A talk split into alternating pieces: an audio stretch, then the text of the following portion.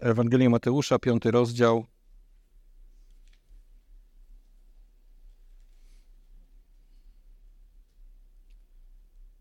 Od 17 wersetu, od 17 do 21.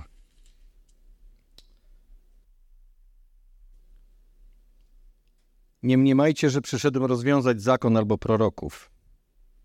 Nie przyszedłem rozwiązać, lecz wypełnić. Bo zaprawdę powiadam wam, dopóki nie przeminie niebo i ziemia, ani jedna jota, ani jedna kreska, nie przeminie z zakonu, aż wszystko to się stanie.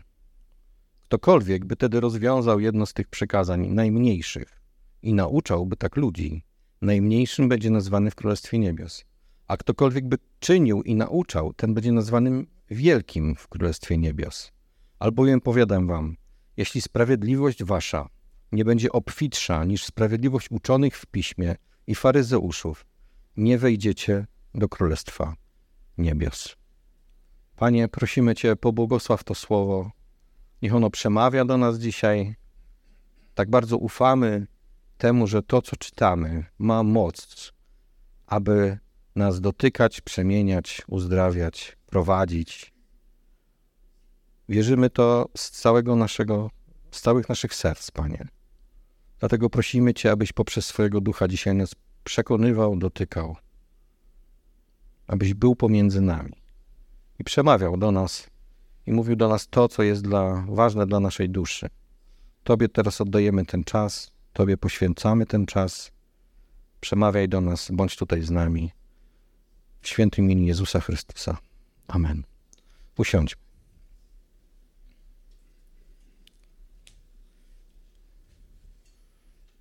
Nie planowałem tego zrobić, ale powiem wam taką krótką, ponieważ dzisiaj mamy komunię, więc ja postaram się w miarę streścić tym wszystkim, e, co, co mam przygotowane, ale wczoraj byłem na tym spotkaniu z Robertem Boryczką, tu wyświetlaliśmy z pastorem Robertem Boryczką y, tam na Franciszkę, na Floriańskiej, e, odnośnie mm, jego książki Chrześcijaństwo to nie religia.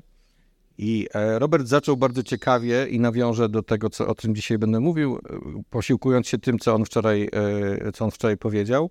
Czy ja mogę się tak ruszać spokojnie i to, to nie będzie piskać, nie? Robert zaczął sw swoje kilka słów, które miał do powiedzenia od takiego stwierdzenia, że jakiś czas temu robił taki, nie wiem, eksperyment czy taki wywiad z, z przypadkowo spotkanymi ludźmi, albo też mówił na podstawie swoich jakichś doświadczeń. E, z czym kojarzy ci się chrześcijaństwo? Takie jest luźne pytanie. Jakbyś wyszedł na ulicę, rozmawiał czy ze swoimi e, znajomymi, czy z ludźmi, których spotykasz tak przypadkowo na ulicy i z czym się kojarzy chrześcijaństwo? I ludzie, którzy zechcieli coś na ten temat powiedzieć, zwykle mówili 10 przykazań. 10 przykazań. Albo kościół, budynek. No, religia, nie? Wiadomo. I takie różne odpowiedzi które nam, wierzącym świadomie ludziom, zupełnie się z tym właściwie nie kojarzą. Bo komu z nas chrześcijaństwo i to, w co wierzymy, kojarzy się głównie z dziesięcioma przykazaniami? No, właściwie nikomu. Jeśli ci się kojarzy, to przyjdź do mnie, bo musimy porozmawiać. Eee, ale dzisiaj też będziemy o tym rozmawiać, więc ja dlatego nawiązuję. Eee, to jest dalsza część e, tak zwanego kazania na górze. Wyobraźmy sobie Jezusa, który siedzi pośród swoich uczniów. Wokół są prawdopodobnie też inni ludzie. I jak mogą brzmieć jego słowa, kiedy mówi o tym, nie myślcie o tym, że przyszedłem rozwiązać zakon? Przecież wszystko na to wskazywało w jego zachowaniu. Ile razy Jezus podpadł faryzeuszom? I dlaczego podpadł? Bo nie przestrzegał przepisów zakonu, przepisów ich zakonu. Bo mówiąc takim językiem niegrzecznym, miał gdzieś to, jak oni żyją, a wręcz krytykował to, że żyją w taki obłudny, jak wiemy dzisiaj, sposób, w religijnej obłudzie. Ale jego zachowania mogły sugerować, i stąd pewnie wynikało też jego stwierdzenie: Nie mniemajcie, nie myślcie, że przyszedłem zakon rozwiązać. Nie przyszedłem rozwiązać zakonu, nie przyszedłem dyskredytować proroków. Przyszedłem go wypełnić. no za chwilę właściwie jego zachowanie czasami y, sugerowałoby, że wręcz przyszedł, aby zrewolucjonizować życie w starożytnym Izraelu. Żeby pociągnąć sobie współczesnych tych ludzi, których pociągnął za sobą do tego, aby oni stali się zaczątkiem jakiejś rewolucji religijnej, politycznej, jakiejkolwiek. Niektórzy nawet na to liczyli. A on mówi, że przyszedłem go wypełnić. Ale jak wypełnić, skoro ciągle go łamiesz? To jest tak, trochę mi się nasunęło takie, gdyby to przenieść do dzisiejszych czasów, to powiedziałbym tak, że nagle spotykacie człowieka, którego zaczynacie dobrze poznawać, słyszycie jego poglądy, chodzicie z nim jakiś czas, e, obserwujecie go i on do was mówi, on y, notorycznie łamie przepisy drogowe, no na przykład. Niech to będzie, że łamie przepisy drogowe, tak? Dostaje za to upomnienia od policji, jakieś mandaty. Niewiele sobie z tego robi, ale łamie te przepisy. I pytasz go, hej, no stary, no mówisz nam teraz, że ty nie przyszedłeś łamać tych przepisów, ale ciągle je łamiesz. Jak to jest? To się ze sobą nie wiąże. To jest ze sobą sprzeczne, to co mówisz i to co widzimy. I tak jakbym to chciał sparafrazować, to może Jezus mógłby odpowiedzieć w ten sposób. Nigdy nie przekroczyłem żadnego z wymogów kodeksu drogowego. Jechałem lewą stroną, bo byłoby źle wjechać w rowerzystę i zabić go. Jechałem. Wasze przepisy go nie uwzględniają, wasze przepisy go nie widzą. Musiałem się zatrzymać, na bo na drodze leżał nieprzytomny człowiek. Ja wiem, że to było miejsce, w którym nie wolno się zatrzymywać, ale na drodze leżał nieprzytomny człowiek, potrzebował pomocy. Wasz zakon tego nie uwzględnia, nie widzi go, omija go, jedzie dalej. Nie wspomina o nim. Źle zaparkowałem samochód, bo tam siedzi niewidomy, bo tam siedzi głodny człowiek, bo tam jest potrzebujący, do którego trzeba wyciągnąć rękę. Widzicie tą różnicę? Jezus widział coś więcej. Poza pisanym drobnym maczkiem, zbiorem przepisów, nakazów i zakazów, widział coś znacznie więcej. Czego oni wszyscy nie dostrzegali z powodu religijnej obłudy, narzuconej narzuconej szeroką płachtą na oczy ludzi religii. To oczywiście ona stanowiła o ich życiu, o ich tożsamości, o ich rzeczywistości, w której żyli i mogli mieć do niego nawet pretensje. No ale łamiesz to wszystko, co jest sednem naszego życia społecznego. Ale on widział coś znacznie więcej. Co z naszym prawem, tradycją, tożsamością, Jezus skwitował to bardzo krótko w Marka 3,4, o jak pamiętacie. A do nich rzekł, czy wolno w sabat dobrze czynić, czy źle czynić? Życie zachować, czy zabić? I wiecie, jaka jest ich reakcja? Następne zdanie. A oni milczeli. No co na takie coś można odpowiedzieć? Odpowiedź jest prosta. Co, czy można w sabat Dobrze czynić czy źle czynić? Życie zachować czy je skazać na zabicie, na śmierć? Odpowiedź jest dla każdego powinna być jasna, ale oni milczeli. Nie odpowiedzieli do niego, tak, no masz rację. Popełniliśmy błąd. W sabat wolno dobrze czynić. W sabat należy wolno czynić. Szczególnie w sabat należy dobrze czynić.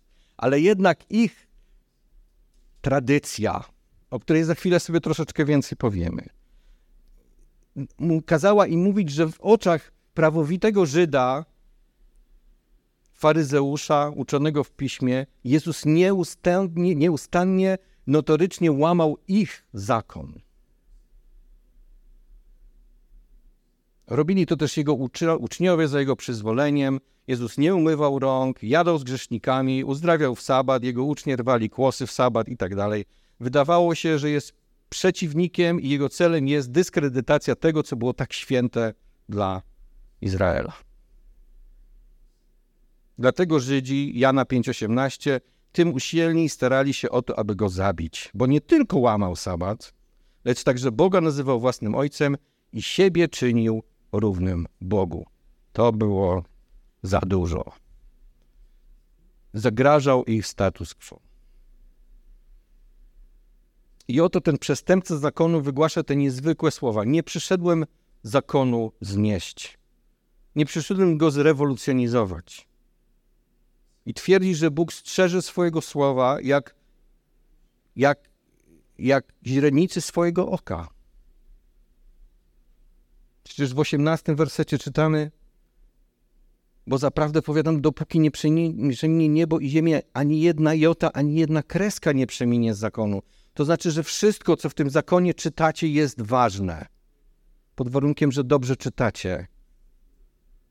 Pod warunkiem, że nie kładziecie więcej, większego nacisku na swoje prze, przepisy, na dopiski, na reinterpretację, ale czytacie z sercem to, co Bóg wam przekazał. A tego właśnie nie robicie, drodzy faryzeusze.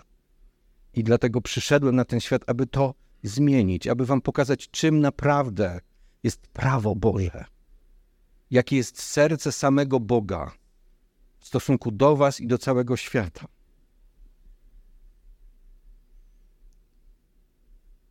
Paweł w liście do Rzymian potwierdza tą postawę Jezusa, mówiąc: Tak więc zakon jest święty i przykazanie jest święte i sprawiedliwe i dobre. Jezus nie przyszedł niczego znosić, wywracać do góry nogami. To, co Bóg powiedział do, do, do, do, swojego ludu, to jest taki amen. I to zostaje takie do dzisiaj. Nie straciło na ważności, na aktualności, ale zostało co zrobione? Wypełnione. Jezus jako jedyny pośród nas ludzi był w stanie sprostać wymaganiom tego zakonu. Żydzi bardzo się starali i prawdopodobnie mieli dobre intencje. Za chwilę opowiemy sobie, jak bardzo szczegółowo potrafili podchodzić do każdego przepisu zakonu, tak aby go, jak to się mówi, toczka w toczkę wypełnić. Punkt po punkcie. I zapętlili się w takie, takie błędne koło przepisów, zakazów, nakazów, które do niczego ich nie zaprowadzało, ponieważ tego się nie dało zrealizować w codziennym życiu. To przestało być, nie przestało przystawać do codziennego życia. Ale Jezus mówi o tym słowie, że ono jest drogowskazem do niego. Tak to nazywa wprost. Czytamy w Jana 5:39. Badacie pisma, bo sądzicie, że macie w nich żywot wieczny. I zobaczcie, to jest wprost. Badacie pisma, bo myślicie, że one wam, przestrzeganie tych przepisów, da wam życie wieczne. A następne zdanie, ale one składają świadectwo o mnie. One są wam po to dane, abyście zrozumieli, że ja jestem. Że ja jestem tutaj, pośród was. Powinniście rozpoznać, badając te pisma, że oto przyszedł do was Mesjasz. Ale nie widzicie tego, bo zapętliliście się w, gmatwaninie przepisów, zakazów, nakazów, interpretacji prostych nakazów Bożych, prostego prawa Bożego. Wiecie, na egzaminie kościelnym zadano mi takie dziwne pytanie. Dziwne. Ja wtedy tak myślałem, że to takie pytanie trochę, no, Zapytano mnie, czy czytam Biblię tak od deski do deski na zasadzie takiej, że nie pomijam żadnych wersetów. Ale przecież są w Biblii takie momenty i każdy z nas może to, nie wiem, ja gratuluję, jeśli ktoś kiedyś wczytał się w całą genealogię, bo jest kilka takich fragmentów, które na przykład jest genealogia, tak? Ale przykład, dam wam przykład. Ezdrasza, drugi rozdział. Jeżeli możecie, to otwórzcie tam. Ezdrasza, drugi rozdział.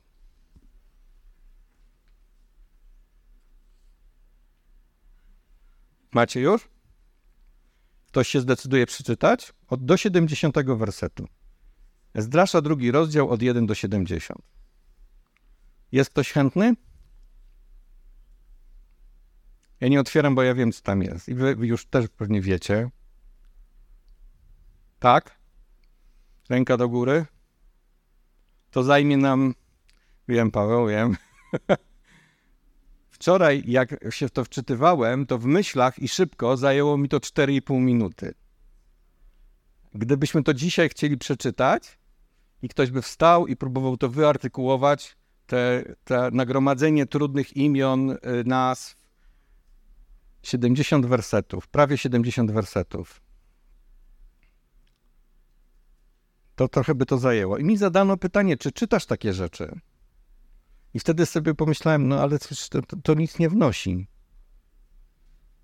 To, to niewiele wnosi. No, do mojego duchowego życia, do, oczywiście może jak ktoś jest biblistą, bada, no to, to wiadomo, to jest, to jest potrzebne, tak? Ale ja nie mam takich ambicji. To dlaczego mam to tak od deski do deski czytać? Ale przecież drugi Tymoteusza 3,16 mówi wyraźnie, całe pismo jest natchnione. Całe pismo jest pożyteczne. A Jezus mówi, nie przyminie ani jota, ani kreska, czyli te najmniejsze nawet znaki w zakonie nie przeminą. One są tam, bo Bóg je tam umieścił, są trwałe. Teraz skąd ten radykalizm? Bo on jest nam do czegoś potrzebny? No bo to jest takie radykalne dosyć. No czytaj Biblię od deski do deski. Jest geonealogia, jest jakiś spis nazwisk. Czytaj, bo to jest tam napisane. Czy jest nam to potrzebne? Wiecie, sama zasada jest ważna, aby tak czytać. Bo w świecie pełnym kompromisów taki radykalizm jest nam potrzebny. A radykalizm w podejściu do Słowa Bożego, które, które jest ciągle atakowane, jest ważny. Abyśmy cenili i wierzyli w to, że całe pismo przez Boga jest natchnione. I że nic z niego nie przeminie, że każda kreska, każda jota jest ważna. I Jezus mówi o tym, że one nie przeminą, bo są słowem od Boga, są słowem Bożym. Musimy to rozumieć, doceniać, szanować i dlatego czytamy takie rzeczy od deski do deski. Nawet jeśli wydaje nam się, że to na dzień dzisiejszy, no co nam te 70 wersetów mogłoby pomóc wnieść, tak? Te imiona, nazwiska, trudne do wypowiedzenia, nazwy miejscowości, zupełnie nam obce. Ale one tam są, w tej księdze. One tam są. I dlatego są ważne.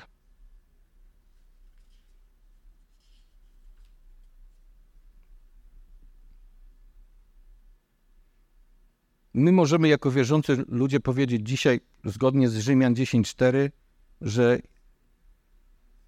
Jezus jest końcem zakonu. Bo tak tam jest napisane, że zakon nas przestał obowiązywać, że przestał być ważny, że w ogóle Stary Testament właściwie moglibyśmy odłożyć, tak? Jeśli chodzi o czerpanie z niego doktryn, jakiejś mądrości, wszystko mamy w Nowym Testamencie, bo jesteśmy zainteresowani tylko Jezusem Chrystusem. Ale spójrzcie, czy ten sam Jezus Chrystus, myślę, że nawet niektórzy podchodzą tak, wiele, może jakiś kościołów podchodzi w ten sposób do Biblii, ale sam Jezus Chrystus, będąc tutaj na ziemi, powiedział, że On jest wypełnieniem zakonu, ale że nic z tego nie przeminie i że wszystko to jest ważne. Paweł potwierdził to w liście do Rzymian. I dlatego naszym zadaniem tutaj, dopóki żyjemy, jest szanować to słowo takie, jakie jest w całości. Nie pomijać ani joty, ani kreski, bo to są rzeczy, które nie przeminą, które są wieczne. Kiedy przeczytamy z, z, z listu do Rzymian z 10 rozdziału całe to, całe te, całe te wersety, od, od 1 do 5, Rzymian 10 rozdział, to zobaczymy, że Żydzi położyli swoją całą nadzieję na zbawienie w regułach i zasadach zakonu. Nawet poszerzyli znacznie jego zakres, dokładając do niego swoje interpretacje, i często one właśnie zakrawały na absurd, który nie pozwalał im normalnie funkcjonować. I wprowadzając je w życie i nakładając te ciężary na innych ludzi, faryzeusze popadali w religijną obłudę i Jezus im to wypomniał. I Jezus im to wypomniał wiele razy i stał się ich wrogiem, ponieważ zagrażał im, ponieważ mówił im prawdę. A im nie chodziło o prawdę, chodziło im o to, aby zachować swój status quo, swoją tradycję, tożsamość. Jezus temu to atakował ich zdaniem. To było za dużo. Chcieli ustanowić własną sprawiedliwość, ale jak mówi Paweł, nazywa to gorli gorliwością nierozsądną. Dlaczego nierozsądną? No chcieli, żeby wyszło dobrze, wyszło jak zawsze. Zakon, który chcieli, chcieli, któremu chcieli być tak bardzo posłuszni, został wypaczony, źle zrozumiany, a jego przesłanie zafałszowane. Ja chcę wam przeczytać teraz fragment z takiego opracowania, i to jest bardzo ciekawe, jak Żydzi podchodzili do pewnych ważnych e, spraw związanych z codziennym życiem, na przykład z sabatem, to z pracą i tak dalej. Przeczytam wam te fragmenty, bo, e, bo to jest coś niesamowitego i e, uświadomienie sobie tego, w jakiej rzeczywistości funkcjonował wtedy Izrael pod zakonem, dużo wnosi w takie rozumienie, z czym oni musieli się zmagać na co dzień. Postaram się to zrobić w miarę szybko. Dowodzili więc, że z zakonu można wydedukować, to jest mowa o uczonych w piśmie, piśmie. Udowodzili więc, że z zakonu można wydedukować każdą regułę i przepis w każdej sytuacji, w jakiej może się znaleźć człowiek. Wyłoniła się więc grupa ludzi zwanych uczonymi w piśmie, którzy zajęli się rozdrabnianiem wielkich zasad zakonu na dosłownie tysiące i tysiące reguł i przepisów. Jak to wyglądało w praktyce? Zakon powiada na przykład, że dzień sabatu trzeba święcić. Wolniej, dobrze. I że w ten dzień nie wolno wykonywać żadnej pracy. To ważna zasada. Żydowcy legaliści podjęli się z pasją definiowania każdej rzeczy. Zadawali więc pytanie, co to jest praca? Za pracę uważano szereg czynności, na przykład pracą jest dźwiganie ciężarów w dzień sabatu. Z kolei trzeba było zdefiniować, o jaki ciężar chodzi. I tak zakon uczonych w piśmie precyzuje, że za ciężar należy uważać pożywienie owadze równej wysuszonej fidze. Tyle wina, że można wydąć, wy, wydąć plusk w pucharze. Tyle mleka, że starczy na jeden łyk. Ilość miodu wystarczająca na przyłożenie do rany. Oleju na posmarowanie małego palca. Wody wystarczającej do przetarcia oczu papieru na sporządzenie podręcznej notatki, atramentu na pisanie dwóch liter alfabetu i tak dalej, i tak dalej. Rozumiecie to? Bo ja nie. Dla nas to jest niepojęte. Te rzeczy stanowiły istotę religii. Był to więc system legalistyczny, obracający się wokół przepisów i rozporządzeń. I tak samo było na przykład z pisaniem. Tak? Nie wolno było pisać, bo to było, wykona- to było uważane za czynność, za pracę. Ale można było napisać jedną, jedną, jedną, jedną, jeden wyraz na jednej stronie kartki i drugi wyraz na drugiej stronie kartki. Dopóki to było nieczytelne ze sobą w jednym zdaniu, to wszystko było w porządku, nikt nie był winny przekroczenia zakonu. A gdyby to napisać w jednej linii, byłoby przekroczeniem zakonu. Ja też nie rozumiem. I, I, właściwie nikt nie rozumie, ale oni byli uczonymi w piśmie. W jakiś sposób do tego doszli i to doprowadziło ich do takich absurdów. Tak interpretowali za, zakon i w takich rzeczywistości żyli. I tak, i tak, i taką miarę przykładali do każdego przepisu zakonu, próbując być bardzo skrupulatnymi i dokładnymi w tym wszystkim, co robią.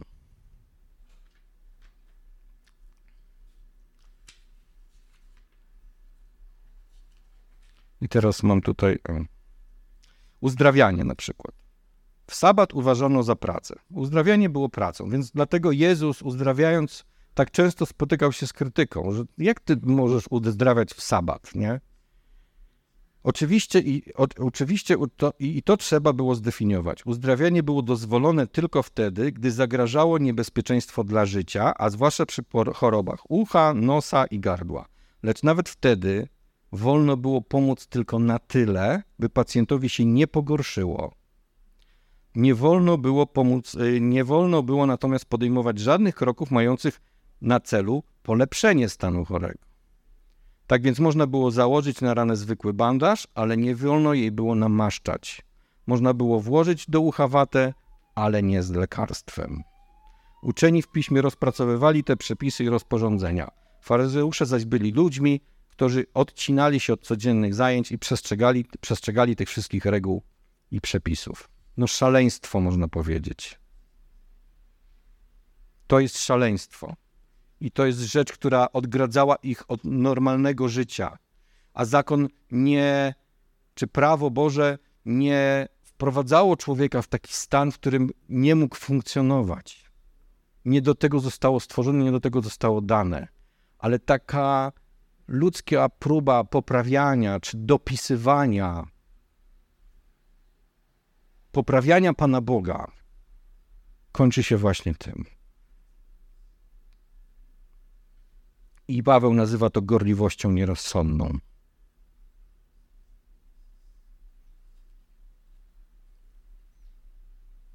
Osiemnasty werset. Bo zaprawdę powiadam wam, dopóki nie przeminie niebo i ziemia, ani jedna jota, ani jedna kreska nie przeminie z zakonu, aż wszystko to się stanie. Jezus nie mówił o tych wszystkich reinterpretacjach. Dzisiaj one są spisane w formie Talmudu, gdzie Talmud jest potem dzieli się na Mishnę i Gemarę. To są już takie y, wewnętrzne pisma żydowskie, znane wszystkim, ale generalnie wtedy to było, generalnie wtedy za tamtych czasów to były przekazy w większości ustne, prawda, Paweł, bo nie, chyba nie, nie spisywali tego. Ale generalnie, generalnie to jest tak, że bardzo skrupulatnie trzymali się tych wszystkich przepisów i Jezus nie, nie godził się na to. I e, wręcz e, przyszedł, aby e, wyprostować te rzeczy, szanując zakon, kochając go, pokazując, jak cudowne jest Słowo Boże, ale jednocześnie nie pozwalając na to, aby faryzeusze czuli się komfortowo e, w tym, co nawyprawiali ze Słowem Bożym. I dwudziesty werset mój tak, albowiem, ale czekajcie, bo gdzieś dziewiętnaste zgubiłem.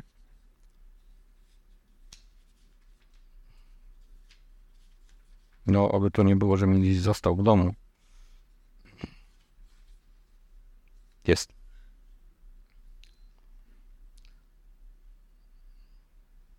Ktokolwiek by tedy rozwiązał jedno z tych przekazań najmniejszych i nauczał tak ludzi, najmniejszy będzie nazwany w Królestwie Niebios. A ktokolwiek by czynił i nauczał, ten będzie nazwany wielkim w Królestwie Niebios. To jest właśnie nawiązanie Jezusa do wysiłków faryzeuszów, do wysiłków, które doprowadziły do tego, że prawo Boże w Izraelu zostało pokrzywione, zostało źle zinterpretowane.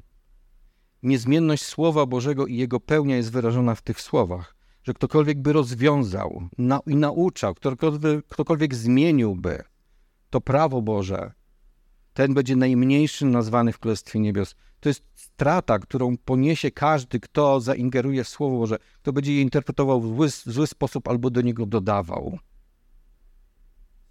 Czy Bóg nie byłby w stanie dopilnować sam tego, aby Słowo Boże pozostało niezmienne i aby wywierało na ludziach zamierzony efekt? Powiedzcie, czy myślicie, że Biblia jest dzisiaj mniej aktualna niż, nie wiem, 500 lat temu? Czy ona coś straciła? Czy Słowo Boże dzisiaj jest mniej przemawiające? Czy dlatego, że mamy nowe, nowe tłumaczenia, to znaczy, że Biblia przestała być mniej aktualna? Że się zmieniła? Wiecie, ja, może ja jestem naiwny w swoim myśleniu i pewnie wielu ludzi, głównie niewierzących, powiedziałby, no jesteś naiwny, chłopie, bo to jest niemożliwe, żeby ta księga pozostała w niezmienionej formie przez tyle lat. Ale wiecie co? Ja wierzę w to, że za tym stoi Bóg. A jeśli stoi za tym Bóg, to wszystko jest możliwe. Jeśli nie podważa się historycznie i autentycznie pism wielkich przedbiblijnych albo pobiblijnych, przedchrystusowych i pochrystusowych pisarzy historycznych. I tam w ich pismach jest obecny także Jezus Chrystus. I tego się nie podważa generalnie, tak? To jest Flawiusz, to jest Tacyt, jest jeszcze kilku, miałem tu gdzieś ich imiona, nazwiska. I generalnie te, te rzeczy się czyta, te rzeczy się rozważa, z tych rzeczy się czerpie. I nikt nie mówi, że to, że to się na pewno zmieniło. Na pewno to nie jest prawdą to, co jest tutaj napisane. Takich, takich, takich rzeczy nie ma, ja nie słyszę. Ale o Biblii często słyszę, że ona musiała się zdeaktualizować. Ona musiała stracić na swojej ważności. Pamiętam taki moment, w którym e, taki zachwycony Biblią, e, dopiero co nowonarodzony, przyszedłem do swojego kolegi, kiedyś wam to chyba opowiadałem, I byłem, miałem już zamiar wyjechać do szkoły biblijnej do Krakowa i przyszedłem do niego do domu, tam był jego tatą, mama i powiedziałem z taką, no bo znałem tych ludzi, powiedziałem, że wyjeżdżam do Krakowa, do szkoły biblijnej, nie? I pamiętam wzrok tego taty, mojego kolegi, powiedział, no nie będę powtarzał tych słów, bo nie pasuje tutaj, ale powiedział e, takim językiem, e, że po prostu poszło mi w pięty, tak? Że co, Krzysiek, ja myślałem, że ty jesteś inteligentny chłop, nie? Myślałem, że masz dobrze poukładane w głowie, a ty się w takie coś ładujesz. Wierzysz w takie, w taki stek bzdur. I pomyślałem sobie, co jest, nie? Co ja takiego robię? To jest piękne, to jest cudowne, to jest coś, co mnie tak mocno dotknęło, co mnie zmienia. Każdego dnia chcę to czytać, czerpać z tego. I nagle taki człowiek, który, którego ja szanuję, którego znałem z dobrej strony, wyskakuje mi z takimi tekstami, nie? To był pierwszy raz, kiedy spotkałem się z takim odrzuceniem, takim gwałtownym odrzuceniem Słowa Bożego. Tego, że, się, że ktoś w nie wierzy, że dla kogoś jest ważne, że, że, że, że, że, działa we mnie. To świadectwo zostało odrzucone, tak z takim hukiem, można powiedzieć. To mnie tak dotknęło, ale ja wierzę w to do dzisiaj, że jeśli za Biblią stoi Bóg, to ona ma nadal tą samą moc przemieniać ludzkie życie. Moje życie zostało tak przemienione, bo ją otworzyłem. I myślę, że wielu ludzi tego doświadczyło. Dlaczego to nie miałoby trwać, jeśli stoi za tym Bóg? Jeśli Jego słowo byłoby w naszych rękach, miałbym obawy. Jeśli bezpieczeństwo i trwałość i przesłanie tego słowa byłyby w ludzkich rękach i od człowieka to zależało, można by się było głęboko nad tym zastanawiać, w co my wierzymy. Ale jeśli to jest w Bożych rękach, a wierzymy, że tak jest, słuchajcie, Bóg, który stworzył ten świat, tak cudownie, tak pięknie. Jeśli kiedyś się nad tym zastanawiałeś, Bóg, który stworzył jajko, tak? no to już wie o co chodzi. Jeśli otworzyli, kiedyś oglądaliście siódmy rozdział projektu Prawda, to zachwycicie się je zwykłym jajkiem. Zwykłym jajkiem, codzienność, takim codzienną rzeczą, która prawdopodobnie yy, jest w każdym domu.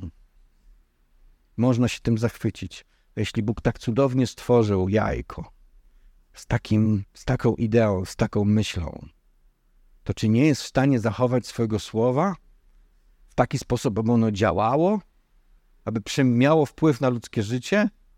Oczywiście, że jest w stanie, nie ma wątpliwości. To jest taki amen.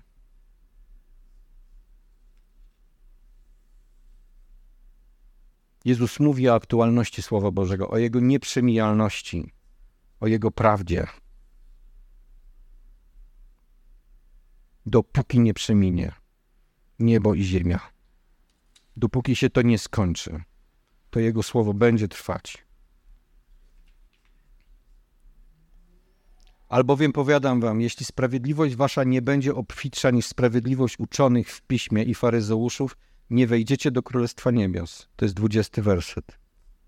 Czy co? Mamy jeszcze bardziej skrupulatnie przestrzegać zakonu? Przekazań? No, gdybyśmy nie wiedzieli, jak jest, to być może,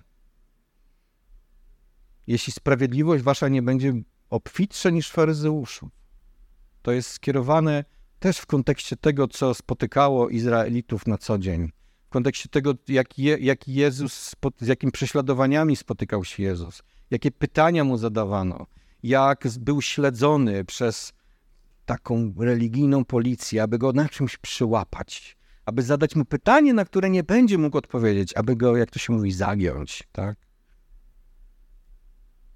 Skąd bierze się sprawiedliwość w nas?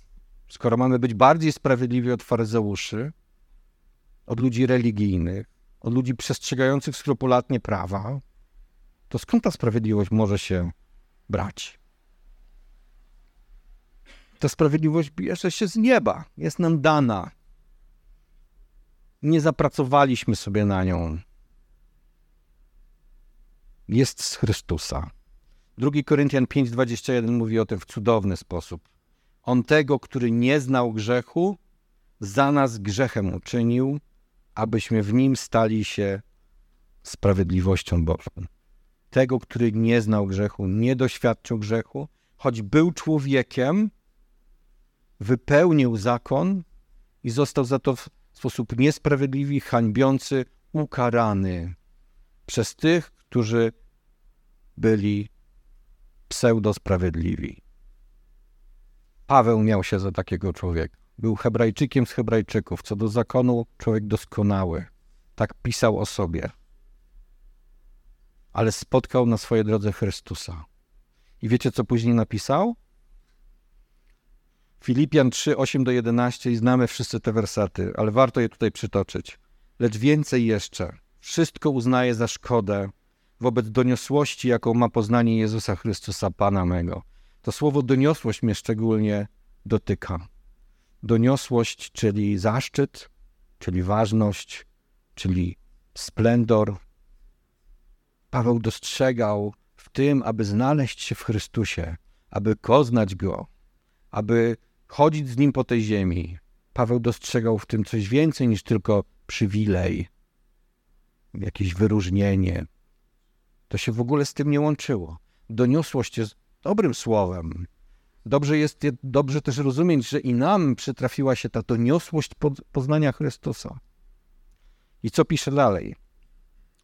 Ja, wobec doniosłości, jaką ma poznanie Jezusa Chrystusa, Pana mego, dla którego poniosłem wszelkie szkody i wszystko uznaję za śmiecie, żeby zyskać Chrystusa i znaleźć się w Nim, nie mając własnej sprawiedliwości opartej na zakonie, lecz ta, która się wywodzi z wiary w Chrystusa, sprawiedliwość z Boga na podstawie wiary, żeby poznać Go i doznać mocy zmartwychwstania Jego i uczestniczyć w cierpieniach Jego, stając się podobnym do Niego w Jego śmierci, aby tym sposobem dostąpić zmartwychwstania.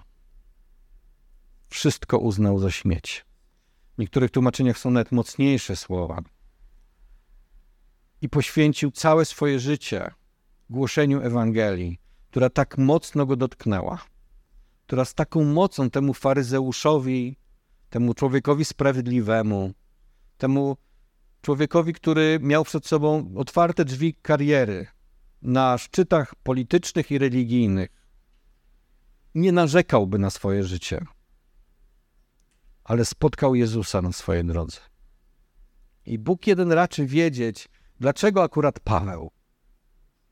Ale Bóg wie, dlaczego Paweł. Chwycił go i zmienił zupełnie. I Paweł zapragnął zupełnie czegoś innego. Nie sprawiedliwość zakonu, nie skrupulatne przestrzeganie przepisów. Nie był tym już zupełnie zainteresowany, bo Chrystus tego od niego nie wymagał. Chciał się znaleźć w nim. To z tą przypisaną, niezasłużoną sprawiedliwością Bożą, która otwiera bramy nieba. Bo sami z siebie, nawet jakbyśmy nie wiem jak bardzo się starali i przestrzegali tych dziesięciu przykazań, narzucili sobie dyscyplinę życia, której mogliby ludzie naokoło nam pozazdrościć, bo żylibyśmy życiem, można powiedzieć, doskonałym. I poszlibyśmy do piekła. Prostą drogą, bo bez Jego sprawiedliwości, bez tej sprawiedliwości z góry, z nieba, od Boga, drzwi nieba są zamknięte. Musisz mieć tą sprawiedliwość.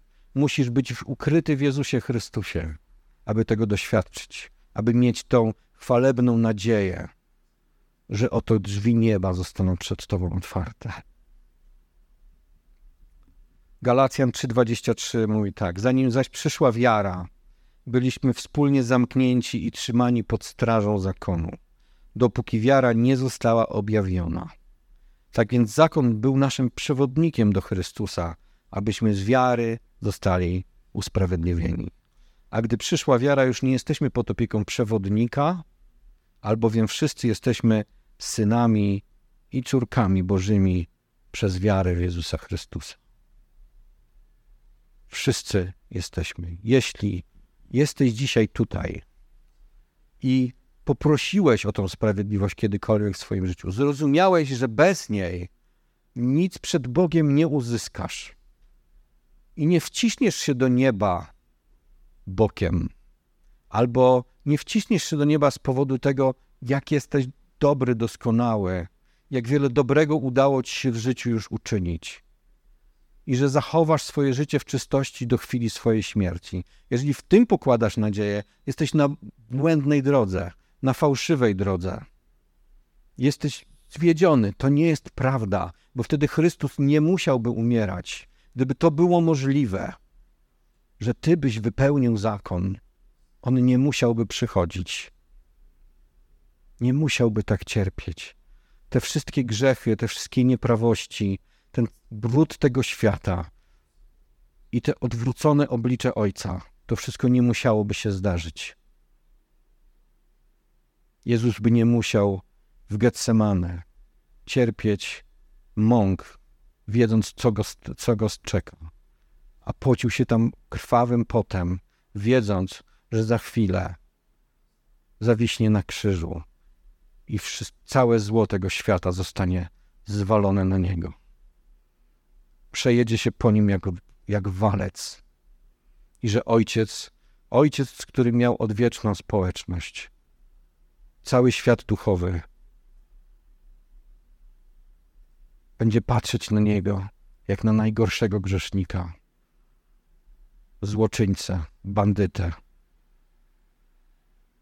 że całe zło tego świata spocznie na nim. I że nie będzie widział już twarzy Ojca. Nie potrafimy sobie tego wyobrazić. Nie możemy sobie tego wyobrazić, co spotkało Jezusa. Ale Ty możesz być tą sprawiedliwość, mieć tą sprawiedliwość, ponieważ On wtedy stał się niesprawiedliwy. Ty dzisiaj możesz być na tym miejscu i mieć chwalebną nadzieję, że oto kiedy zamkniesz swoje oczy, bramy nieba otworzą się, otworzą się przed Tobą otworem, dlatego że dla Niego wtedy te bramy się zamknęły. Ojcze, Boże mój Boże, czemuś mnie opuścił? Czy rozumiemy, co się wtedy stało? Jak wiele się wtedy stało? Gdzie wtedy byliśmy? Każdy z nas był wtedy na dnie piekła, bo zakon nie prowadzi do nieba. Zakon jest naszym przewodnikiem do Chrystusa. I dzisiaj wszyscy jesteśmy synami i córkami Bożymi, dlatego że to wszystko się tam wydarzyło dla nas. I w tym słowie, często dzisiaj tak pomijanym, pogardzanym, wyśmiewanym, to wszystko jest.